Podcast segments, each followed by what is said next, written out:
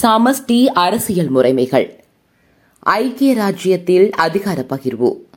ஸ்கொட்லாந்து வட Ireland Wales ஆகிய பகுதிகளின் சுயாட்சி முறைகள் பகுதி ஒன்று.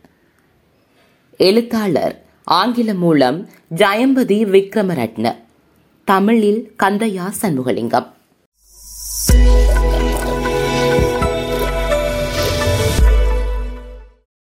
Power sharing the international experience என்ற நூலை அரசியல் யாப்புக்கான கற்கை நிறுவனம் இலங்கை ராஜகிரிய என்ற அமைப்பு இரண்டாயிரத்தி பதினோராம் ஆண்டில் வெளியிட்டது. இந்நூலின் பதிப்பாசிரியர்கள் ரஞ்சித் அமரசிங்க மற்றும் ஜயம்பதி விக்ரமரத்ன ஆவர். இந்நூலில் ரஞ்சித் அமரசிங்க ஸ்பெயின் நாட்டின் அசமத்துவ அதிகார பகிர்வு குறித்த ஒரு கட்டுரையை எழுதி சேர்த்திருந்தார். அதனை தமிழாக்கம் செய்து எலினாவில் முன்னர் பிரசுரித்தோம். இவ் இதழில் ஐக்கிய ராஜ்யம் பற்றிய விக்ரமரட்ன எழுதிய கட்டுரையை தருகிறோம். சமஷ்டி முறைமை பற்றிய இத்தொடரில் ஆறு நாடுகளின் அரசியல் அதிகார பகிர்வு முறை பற்றி விளக்க இருப்பதாக முன்னர் குறிப்பிட்டிருந்தோம். இவற்றோடு தகுநல் பொருத்தப்பாடு இருப்பதால் ஐக்கிய ராஜ்யத்தின் அதிகார பகிர்வு முறையையும் இத்தொடரில் ஏழாவது நாடாக அறிமுகம் செய்வதாக எண்ணியுள்ளோம். ஒற்றையாட்சி நாடு என பெயர் பெற்றுள்ள ஐக்கிய ராஜ்யம் இன்று சமஷ்டி முறைக்கு நிகரான அரசியல் யாப்பு முறைமையை நோக்கி முன்னேறி செல்கிறது. அந்நாட்டில் ஆயிரத்து தொள்ளாயிரத்து தொண்ணூற்றி எட்டில் ஸ்கொட்லாந்து சட்டம் இயற்றப்பட்டது. இந்த சட்டம் ஸ்கொட்லாந்துக்கென தனியான பாராளுமன்றம் ஒன்றை அமைப்பதற்கும் அதற்கு சட்டவாக்க நிர்வாக அதிகாரங்களை பகிர்ந்தளிக்கவும் வகை செய்தது. இதையடுத்து வேல்ஸ் வட அயர்லாந்து ஆகிய பகுதிகளும் அதிகார பகிர்வு முறை மூலம் சுயாட்சியை வலுப்படுத்தும் செயல்முறையில் முன்னேறி செல்கின்றன.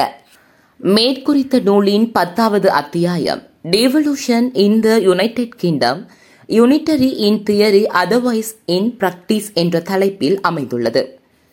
இக்கட்டுரையை எழுதியவர் ஜெயம்பதி விக்ரமரட்ன ஆவார்.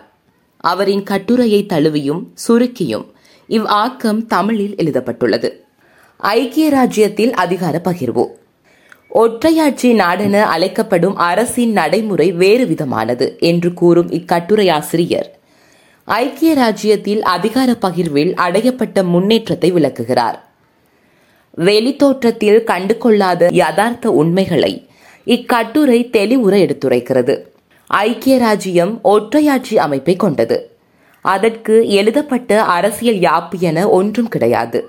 இதனால் அந்நாட்டு பாராளுமன்றம் இயற்றும் சட்டங்கள் அரசியல் யாப்புக்கு முரண்படாதனவா என்று அவற்றின் வழித்துடைமையை பரிசோதிப்பதற்கு வழிமுறைகள் எதுவும் அங்கு கிடையாது. அங்கு உள்ளூராட்சி என்ற வகையில் அரசு செயல்படுகிறது என்பது உண்மையே. ஆயினும் ஐக்கிய ராஜ்யம் ஒற்றையாட்சி முறையின் மூல வடிவம் என்ற பெயரை பெற்றுவிட்டது. கால மாற்றத்தால் அங்கு ஏற்பட்ட மாறுதல்கள் பலவாகும். ஸ்கொட்லாந்து வட அயர்லாந்து வேல்ஸ் ஆகியன அதிகார பகிர்வு செயல்முறையின் பல படிநிலைகளில் முன்னேறி சுயாதீனமாக செயல்படுகின்றன. ஆனால் இங்கிலாந்துக்கு அதிகார பகிர்வு இல்லை. இங்கிலாந்திலேயே அமைந்திருக்கும் வெஸ்ட் மினிஸ்டர் பாராளுமன்றம் எழுதப்பட்ட யாப்பு ஒன்று இல்லாவிடினும் வளமைகளுக்கு மதிப்பளிக்கிறது. அதிகார பகிர்வு மூலம் ஸ்கொட்லாந்து வட அயர்லாந்து வேல்ஸ் என்பன ஒரு விடயத்தில் அதிகாரம் பெற்றிருந்தால் அந்த விடயத்தில் தலையிடும் வகையில் சட்டமியற்றுவதில்லை என்ற உடன்பாட்டை அந்நாட்டு பாராளுமன்றம் வளமையாக பேணி வருகிறது. இதனை இக்கட்டுரையின் பிரிதொரு இடத்தில் விளக்கி கூறுவோம். ஸ்கொட்லாந்து. ஸ்கொட்லாந்து எண்ணூற்று நாற்பத்தி மூன்று தொடக்கம் ஐக்கியப்பட்ட சுதந்திர ராஜ்யமாக இருந்து வந்தது. ஆயிரத்தி இருநூற்று தொண்ணூத்தி ஆறாம் ஆண்டு இங்கிலாந்தின் முதலாம் எட்வார்ட் மன்னர். அந்நாட்டை வெற்றி கொண்டு அதன் சுதந்திரத்தை பறிக்க முனைந்தாரேனும் ஆயிரத்து முன்னூற்று பதினான்காம் ஆண்டில் பானக் பேன் என்ற இடத்தில் நடைபெற்ற போரில் இங்கிலாந்தின் படைகளை ஸ்கொட்லாந்தினர் தோற்கடித்தனர். ஆயிரத்து முன்னூற்று இருபத்தி எட்டில் எடின்பர்க் நோதாம்டன் உடன்படிக்கையின்படி இங்கிலாந்து ஸ்கொட்லாந்தின் சுதந்திரத்தை ஏற்றுக்கொண்டது. ஆயிரத்து அறுநூற்று மூன்றாம் ஆண்டில் ஸ்கொட்லாந்து அரசரான ஆறாம் ஏம்ஸ் இங்கிலாந்தின் அரசராக முடிசூட்டப்பட்டார். இரு பகுதிகளுக்கும் ஒரே அரசர் என்ற நிலை இதனால் அவ்வேளைகளில் உருவானது. எனினும் ஆயிரத்து எழுநூற்று ஏழாம் ஆண்டு வரை ஸ்கொட்லாந்து இறைமையுடைய தனி நாடாகவே இருந்து வந்தது. ஆயிரத்து எழுநூற்று ஏழில் ஒன்றிணைந்த பெரிய பிரித்தானிய ராஜ்யம் உடன்படிக்கையின்படி உருவாக்கப்பட்டது.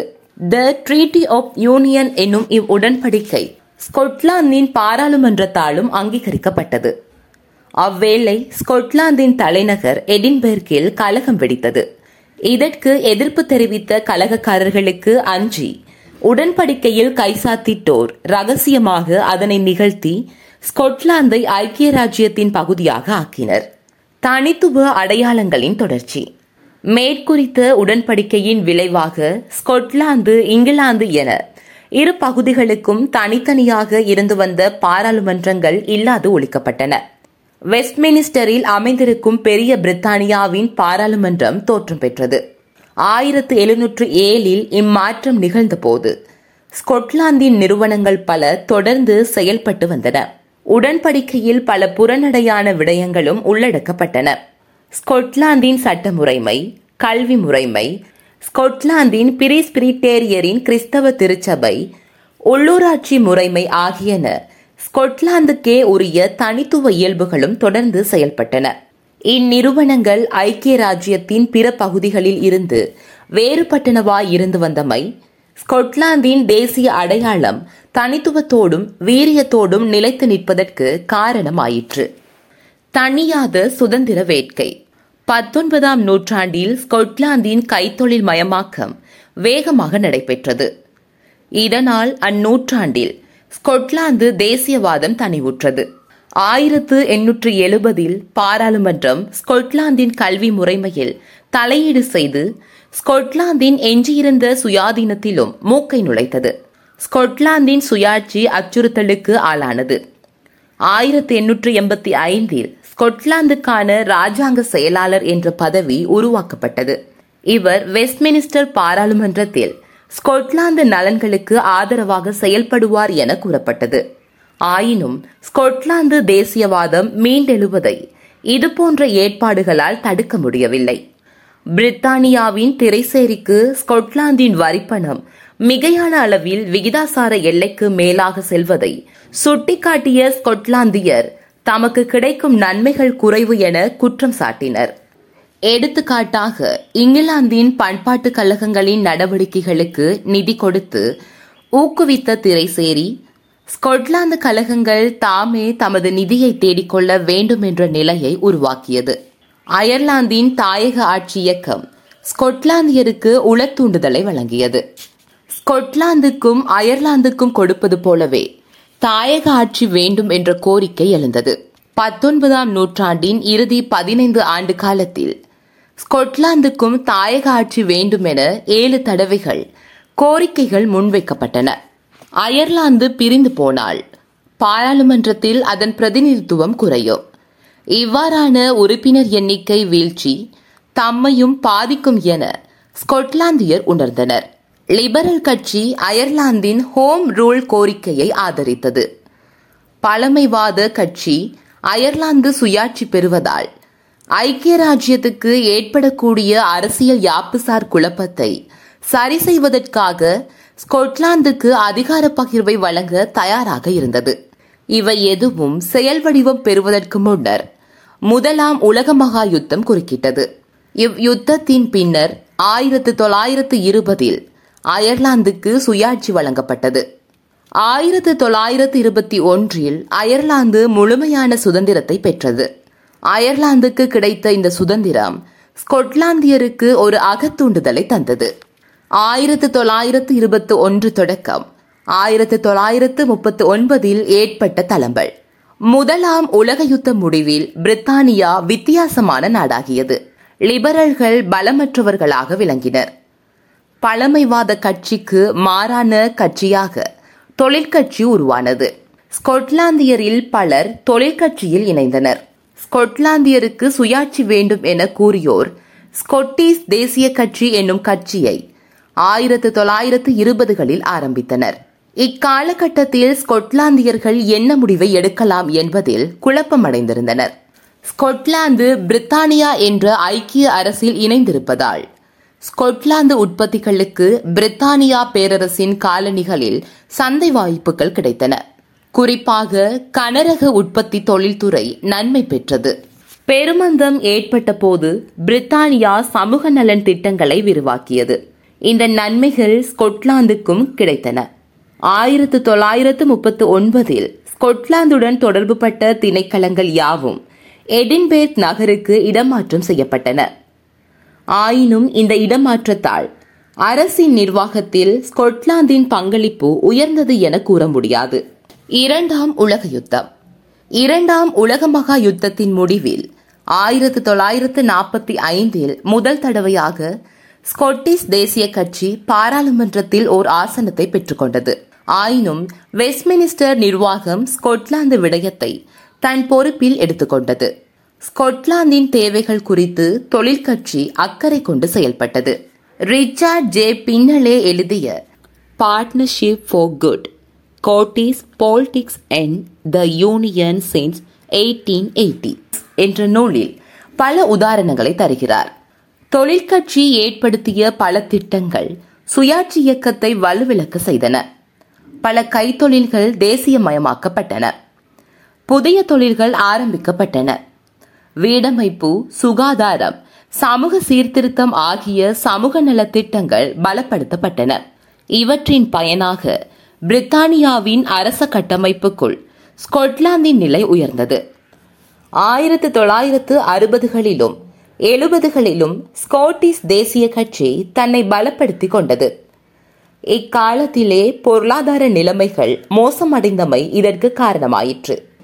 தொழிற்கட்சி இந்நிலையில் அதிகார பகிர்வு வழங்கலாம் என கீழிறங்கி வரவில்லை. அது ஸ்காட்டிஷ் டெவலப்மெண்ட் ஏஜென்சி என்ற பெயரில் ஸ்கொட்லாந்தின் அபிவிருத்திக்கான முகவர் அமைப்பு என்ற ஸ்தாபனத்தை நிறுவியது. அந்த ஸ்தாபனத்தால் ஸ்கொட்லாந்தை உயர்நிலைக்கு மேம்படுத்த முடியவில்லை. பழமைவாத கட்சியினர் அப்போது ஸ்கொட்லாந்துக்கு ஒரு சட்டசபையை கொடுக்கலாம் என முன்மொழிந்தனர். ஆயிரத்து தொள்ளாயிரத்து எழுபத்தி ஒன்பதின் சர்வசன வாக்கெடுப்பும் தேசியவாதத்தின் பின்னடைவுகளும். அதிகார பகிர்வு தொடர்பாக ஆயிரத்து தொள்ளாயிரத்து எழுபத்தி ஒன்பது சர்வசன வாக்கெடுப்பு நடத்தப்பட்டது. ஸ்கொட்லாந்து சட்டசபைக்கு குறைந்த அளவு அதிகாரங்களை வழங்கும் ஆயிரத்து தொள்ளாயிரத்து எழுபத்தி எட்டின் ஸ்கொட்லாந்து சட்டம் நடைமுறைப்படுத்தப்படலாமா இல்லையா என்பதே சர்வசன வாக்கெடுப்புக்கு விடப்பட்ட விடயம். அறுபத்து மூன்று புள்ளி எட்டு வீதமான வாக்காளர்கள் மட்டுமே இவ்வாக்கெடுப்பில் பங்கு கொண்டனர். இவர்களில் ஐம்பத்து ஒன்று புள்ளி ஆறு வீதமான வாக்காளர்கள் ஆம் என வாக்களித்தனர். இது பதிவு செய்யப்பட்ட மொத்த வாக்காளர்களின் தொகையில் நாற்பது வீதம் என்ற எல்லைக்கும் குறைவான ஆதரவு வாக்குகளாக இருந்தன. பாராளுமன்றம் விதித்த நாற்பது வீத எல்லைக்கு குறைவான வாக்குகள் கிடைத்ததால் யோசனை நிராகரிக்கப்பட்டது. அடுத்து வந்த பொது தேர்தலில் ஸ்கோட்டிஸ் தேசிய கட்சி தனது வாக்கு வங்கியில் மூன்றில் ஒரு பங்கை இழந்தது. மார்கிரேட் தச்சர். மார்கிரேட் தச்சரின் பழமைவாத கட்சியினர் ஸ்கொட்லாந்து தேசியவாதம் மீளெழுச்சி பெற காரணமாக இருந்தனர். அவர்கள் நாட்டின் அதிகாரத்தை கைப்பற்றினர். ஆனால் ஸ்கொட்லாந்தில் பழமைவாத கட்சிக்கு மொத்த வாக்குகளில் பதினேழு வீதம் மட்டுமே கிடைத்தது. ஸ்கொட்லாந்தில் இருந்து ஒருவர் கூட அவரது அமைச்சரவையில் இருக்கவில்லை. பழமைவாத கட்சியினர் ஆட்சியில் சமூக நலத்திட்டங்கள் கைவிடப்பட்டன. இந்நடவடிக்கை ஸ்கொட்லாந்து அரசியல் பண்பாட்டின் மீதான தாக்குதல் என்றே கருதலாம். தொழிற்கட்சி ஸ்கொட்லாந்துக்கு சுயாட்சி கொடுப்பதை எதிர்த்து வந்தமை தவறு என இக்கட்டத்தில் உணர்ந்தது. ஸ்கொட்லாந்தின் பாராளுமன்றம் பழமைவாதிகளுக்கு எதிரான காப்பரனாக விளங்க முடியும் என தொழிற்கட்சியினர் சிந்தித்தனர். பழமைவாத கட்சியை அதிகாரத்திலிருந்து நிரந்தரமாக ஒதுக்கி தள்ளிவிடவும் இதுவே வழி எனவும் தொழிற்கட்சி சிந்தித்தது. கீட்ரிங் என்ற எழுத்தாளர் இங்கிலாந்துக்கும் ஸ்கொட்லாந்துக்கும் தத்துவார்த்த வேறுபாடு உள்ளதை குறிப்பிட்டுள்ளார். ஸ்கொட்லாந்தியர் சமூக நல அரசு என்ற லட்சியத்தை விரும்புவர்கள். இங்கிலாந்துக்காரர்கள் பழமைவாதிகள். தொழிற்கட்சியின் தேர்தல் விஞ்ஞாபனமும் சர்வசன வாக்கெடுப்பும் ஆயிரத்து தொள்ளாயிரத்து தொண்ணூத்தி நான்கு தேர்தலில் ரோனி பிலேரியரின் தொழிற்கட்சி ஆட்சியை பிடித்தது. ஆயினும் இங்கிலாந்துக்காரர்களின் போக்கில் மாற்றம் ஏற்படவில்லை. இத்தேர்தலின் போது தொழிற்கட்சி ஸ்கொட்லாந்து வேல்ஸ் என்ற இரு பகுதிகளுக்கும் அதிகார பகிர்வு மூலம் வெஸ்ட்மினிஸ்டர் பாராளுமன்றத்தின் அதிகாரங்களை பகிர்ந்தளிக்கப் போவதாக தேர்தல் விஞ்ஞாபனத்தில் அறிவித்திருந்தது. உள்ளூர் மட்டத்திலான விடயங்களை அந்தந்த மட்டத்தில் உள்ள மக்களே கவனித்துக் கொள்வது சிறந்தது என்ற அரசியல் தத்துவம். பிரித்தானியாவுக்கு பொருத்தமானது என்பது அரசியல் கோட்பாட்டாளர்களின் கருத்தாகும். ஐரோப்பாவிலும் ஏற்றுக்கொள்ளப்பட்ட இந்த தத்துவப்படியான அதிகார பகிர்வு சமஷ்டியிலிருந்து வேறுபட்டது. இறைமையுடைய வெஸ்ட்மினிஸ்டர் பாராளுமன்றம் ஸ்கொட்லாந்து மற்றும் வேல்ஸ் என்ற இரண்டுக்கும் அதிகாரத்தை பகிர்ந்தளிக்கும். இதனால் பிரித்தானியாவின் ஐக்கியம் பலப்படுத்தப்படும். பிரிவினை என்று அச்சுறுத்தல் நீங்கும். ஆயிரத்து தொள்ளாயிரத்து தொண்ணூத்தி ஏழு செப்டம்பர் பதினோராம் திகதி சர்வசன வாக்கெடுப்பு நடத்தப்பட்டது. எழுபத்தி நான்கு புள்ளி மூன்று வீதமான வாக்காளர்கள் ஸ்கொட்லாந்து பாராளுமன்றம் அமைவதை ஆதரித்தனர். இவர்களில் அறுபது வீதமான வாக்காளர்கள் வரியறவிடும் அதிகாரமும் ஸ்கொட்லாந்துக்கு வேண்டும் என்று தெரிவித்தனர். இந்த சர்வசன வாக்கெடுப்பு அறுபது புள்ளி நான்கு வீதம் ஆதரவாக அமைந்தது. ஸ்கொட்லாந்து சட்டம் ஆயிரத்து தொள்ளாயிரத்து தொண்ணூத்தி எட்டு. ஆயிரத்து தொள்ளாயிரத்து தொண்ணூத்தி ஏழு டிசம்பர் பதினேழாம் திகதி ஸ்கொட்லாந்து சட்ட மசோதா முன்வைக்கப்பட்டது. அரசியின் அங்கீகாரத்தை பெற்றதும் ஆயிரத்து தொள்ளாயிரத்து தொண்ணூத்தி எட்டு நவம்பர் பத்தொன்பதில் இது சட்டமாகியது. இச்சட்டம் வெஸ்ட்மினிஸ்டரில் மாதிரியில் ஸ்கொட்லாந்துக்கு பாராளுமன்றம் ஒன்றையும் நிர்வாக அதிகாரத்தையும் வழங்கியது. ஸ்கொட்லாந்து பாராளுமன்றம் நூற்றி இருபத்தி ஒன்பது தெரிவு செய்யப்பட்ட உறுப்பினர்களை கொண்டிருந்தது. அவர்களை ஸ்கொட்லாந்து பாராளுமன்ற உறுப்பினர் என அழைப்பர். வேட்பாளர்கள் எவர் கூடிய வாக்குகளை பெறுகிறாரோ அவரை தெரிதல் எனும் ஃபர்ஸ்ட் பாஸ் த போஸ்ட் முறை பிரதேச அட்டவணை என்ற இரண்டின் கலப்பான தேர்தல் முறையில் உறுப்பினர்கள் தெரிவு செய்யப்பட்டனர். அதேவேளை வெஸ்ட்மினிஸ்டர் பாராளுமன்றத்துக்கு தெரிவு செய்யப்பட்ட தொகுதிகளில் இருந்து எழுபத்து மூன்று உறுப்பினர்கள் ஸ்கொட்லாந்து பாராளுமன்றத்துக்கும் தெரிவாயினர். எட்டு பிராந்தியங்களில் இருந்து ஏழு மேலதிக உறுப்பினர்கள் விகிதாசார முறைப்படி தெரிவு செய்யப்பட்டனர். ஒரு வாக்காளருக்கு இரு வாக்குகள் இருக்கும். ஒன்றை தொகுதியின் வேட்பாளருக்கும் மற்றையதை தனது பிராந்தியத்தின் கட்சிக்கும் வாக்காளர் தனது வாக்காக அளிப்பார். ஒற்றையாட்சி நாடுகளில் அதிகாரம் பகிர்ந்தளிக்கும் போது அதிகாரத்தை பெறும் அலகுக்கு எவ்வேறு அதிகாரங்கள் வழங்கப்பட்டுள்ளன என்று பட்டியலிடப்படும். ஆனால் ஸ்கொட்லாந்து சட்டத்தில் இவ்வாறு ஸ்கொட்லாந்து சட்டசபையின் இயலுமைகள் எவையென பட்டியலிடப்படவில்லை. இது ஒரு தனித்துவமான அம்சமாகும். ஐக்கிய ராஜ்யத்தின் பாராளுமன்றத்துக்கு ஒதுக்கப்பட்ட அதிகாரங்கள் அட்டவணை ஐந்தில் பட்டியலிடப்பட்டுள்ளது. அட்டவணை நான்கு திருத்தம் செய்ய முடியாதவற்றை பட்டியலிட்டுள்ளது. ஒதுக்கப்பட்ட அதிகாரங்கள் தவிர்ந்த எஞ்சிய அதிகாரங்களை ஸ்கொட்லாந்து பாராளுமன்றம் பிரயோகிக்கலாம். ஸ்கொட்லாந்து பாராளுமன்றம் ஐரோப்பிய மனித உரிமை சாசனம் ஐரோப்பிய சமூக சட்டம் என்பவற்றோடு முரண்படும் சட்டங்களை இயற்ற முடியாது. அட்வொகேட் பிரபு ஸ்கொட்லாந்தில் நிகழும் இறப்புகள் தொடர்பான குற்றவியல் வழக்கு தொடுத்தலையும் விசாரிக்கும் அதிகாரத்தையும் உடையவராயிருப்பார். அவரை இந்த பதவி நிலை பொறுப்பிலிருந்து அகற்ற முடியாது. வெஸ்ட்மினிஸ்டர் பாராளுமன்றத்துக்கு பின்வரும் விடயங்கள் ஒதுக்கப்பட்டுள்ளன. அரசியல் யாப்பு பாதுகாப்பு தேசிய பாதுகாப்பு வருவாய் பொருளாதாரம் நாணயம் வர்த்தகமும் தொழிலும் போக்குவரத்து ரயில்வே உட்பட போக்குவரத்தும் பாதுகாப்பும் ஒழுங்கமைப்பும் சமூக பாதுகாப்பு மருத்துவ ஒழுக்க நடைமுறை பிறப்புரிமையியல் ஒளி ஒளிபரப்பு வெளிநாட்டு அலுவலகங்கள் சிவில் சேவை குடிவரவும் தேசிய குடி அந்தஸ்தும் சக்தி மின்சாரம் நிலக்கரி எண்ணெய் எரிவாயு அணுசக்தி தொழில் வாய்ப்புகள் சமத்துவமான வாய்ப்புகள் வெஸ்ட்மினிஸ்டர் பாராளுமன்றத்துக்கு உரியன என ஒதுக்கப்பட்டனவோ ஸ்கொட்லாந்து பாராளுமன்றத்தின் இயலுமைக்குரியனவுமான அதிகாரங்கள் பின்வருவன. சுகாதாரமும் கல்வியும் பயிற்சியும். உள்ளூராட்சி சமூக பணி வீடமைப்பு திட்டமிடல் சுற்றுலாத்துறை பொருளாதார அபிவிருத்தி கைத்தொழிலுக்கு நிதி உதவி போக்குவரத்து துறையின் சில அம்சங்கள். உள்ளூர் வீதி வலை அமைப்பு உட்பட பேருந்து சேவை கொள்கை துறைமுகங்கள் சட்டமும் உள்நாட்டு அலுவல்களும் நீதிமன்றங்களும் வழக்கு தொடுத்தலும் போலீஸ் தீயணைப்பு சேவை சூழல் பாதுகாப்பு இயற்கை மரபு உரிமையும் கட்டிட மரபுரிமையும் விவசாயம் வனங்கள் மீன்பிடி விளையாட்டுகள் புள்ளி விபரம் பொது பதிவேடுகளும் ஆவணங்களும். ஸ்கொட்லாந்தில் நிர்வாக அதிகாரம் உடைய மந்திரிகள் சபைக்கு ஸ்கொட்லாந்திய பாராளுமன்ற உறுப்பினர்களில் இருந்து மந்திரிகள் நியமிக்கப்படுவர். முதலமைச்சர் பாராளுமன்றத்தின் தெரிவுப்படி மகாராணியால் நியமிக்கப்படுவார். ஏனைய மந்திரிகள் பாராளுமன்றத்தின் அங்கீகாரத்துடன் முதலமைச்சரால் நியமிக்கப்படுவார்.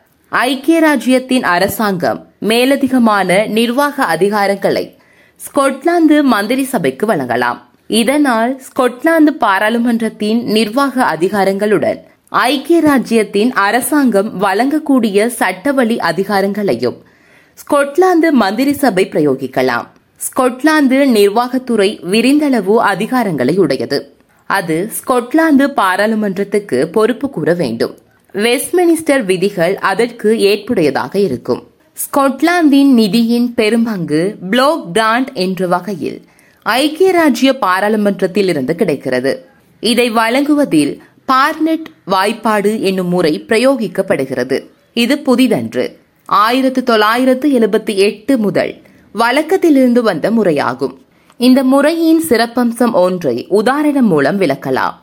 ஐக்கிய ராஜ்ய பாராளுமன்றம் சுகாதாரத்துக்கான வரவு செலவு திட்ட ஒதுக்கீட்டை ஒரு பில்லியன் பவுன்களாக அதிகரிக்கிறது என கொள்வோம். இந்த வாய்ப்பாட்டின்படி ஸ்கொட்லாந்துக்கு அதன் மக்கள் தொகை விகிதாசாரப்படி எண்பத்தி ஐந்து மில்லியன் பவுன்கள் அதிகரிக்கப்படும். இதன் பொருள் இங்கிலாந்தின் தலாவீத அதிகரிப்புக்கு சமனான தொகையில் ஸ்கொட்லாந்து பெறும். இவ்வாறு பெற்ற நிதியை சுகாதாரத்துக்கே செலவழிக்கலாம். அல்லது அதிகாரம் பெற்றுள்ள துறைகளின் தேவைகளுக்கு பயன்படுத்தலாம். செவல் வழக்காறு.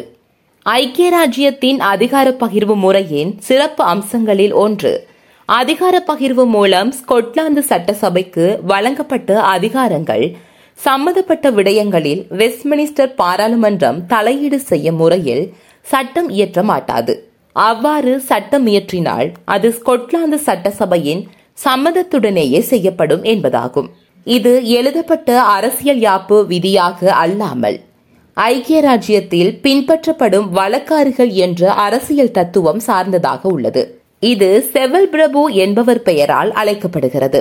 இவர் ஸ்கொட்லாந்து அலுவல்களுக்கான ராஜாங்க அமைச்சராக இருந்தவர். பிரபுக்கள் சபையில் இருந்து மசோதாவின் குலநிலை விவாதத்தில் கலந்து கொண்டு பேசிய போது அவர் இவ்வாறு தெரிவித்தார். A convention to be established that Westminster would not normally legislate with regard to devolved matters in courts without the consent of courts parliament என அரசாங்கம் எதிர்பார்ப்பதாக அவர் குறிப்பிட்டார் வெஸ்ட்மினிஸ்டர் பாராளுமன்றம் பொதுவாக ஸ்கொட்லாந்துக்கு கையளிக்கப்படும் அதிகாரங்களில் தலையிட்டு சட்டம் இயற்றாது அவ்வாறு சட்டம் இயற்றுவதாயின் ஸ்கொட்லாந்து பாராளுமன்றத்தின் சம்மதத்துடனேயே செய்யும் எனவும் இதை ஒரு வழக்காராக அரசாங்கம் ஏற்று பின்பற்றும் எனவும் செவல் கூறினார். இந்த உறுதிமொழி பின்னர் ஐக்கிய ராஜ்யத்தின் அரசாங்கமும் ஸ்கொட்லாந்தின் நிர்வாகத்துறையும் செய்து கொண்ட புரிந்துணர்வு மனுவில் சேர்த்துக் கொள்ளப்பட்டது. மேற்குறித்த உடன்பாடு பின்னர் ஐக்கிய ராஜ்யமும் ஸ்கொட்லாந்து நிர்வாகமும் இணைந்து தயாரித்த சட்ட மூலத்தால் ஏற்றுக்கொள்ளப்பட்டது. இவ்வழக்காறு வெஸ்ட்மினிஸ்டர் பாராளுமன்றத்தில் இருந்து ஸ்கொட்லாந்து பாராளுமன்றம் போன்றவற்றை பாதுகாப்பதோடு அதிகார பகிர்வை பெற்ற ஸ்கொட்லாந்து வட அயர்லாந்து வேல்ஸ் சம்மதத்துடன் வெஸ்ட்மினிஸ்டர் சட்டம் இயற்றவும் இது வழிவகுத்தது. செவல் வழக்காறு பின்னர் வட அயர்லாந்து வேல்ஸ் என்பவற்றுக்கும் பொருந்துவதாக விஸ்தரிக்கப்பட்டது. செவல் வழக்காருடன் கூடவே டிசம்பர் இரண்டாயிரத்து ஒன்று முதல் அதிகார பகிர்வு பெற்ற அலகுகளுடன் நிர்வாக விடயங்களில் கடைபிடிக்க வேண்டிய வழிமுறைகளை கூறும் புரிந்துணர்வு மனுவும் நடைமுறைக்கு வந்தது. ஸ்கொட்லாந்து வட அயர்லாந்து வேல்ஸ் என்ற மூன்று அலகுகளுக்கும் இடையில் பகிர்ந்தளிக்கப்பட்ட அதிகாரத்தின் அளவு வேறுபட்டு இருந்தது. இவ்வாறு வேறுபட்டிருந்த அதிகார பகிர்வே சமத்துவமின்மை அல்லது அசமத்துவம் என்ற பண்பை உணர்த்தும் சான்றாகும். தொடரும்.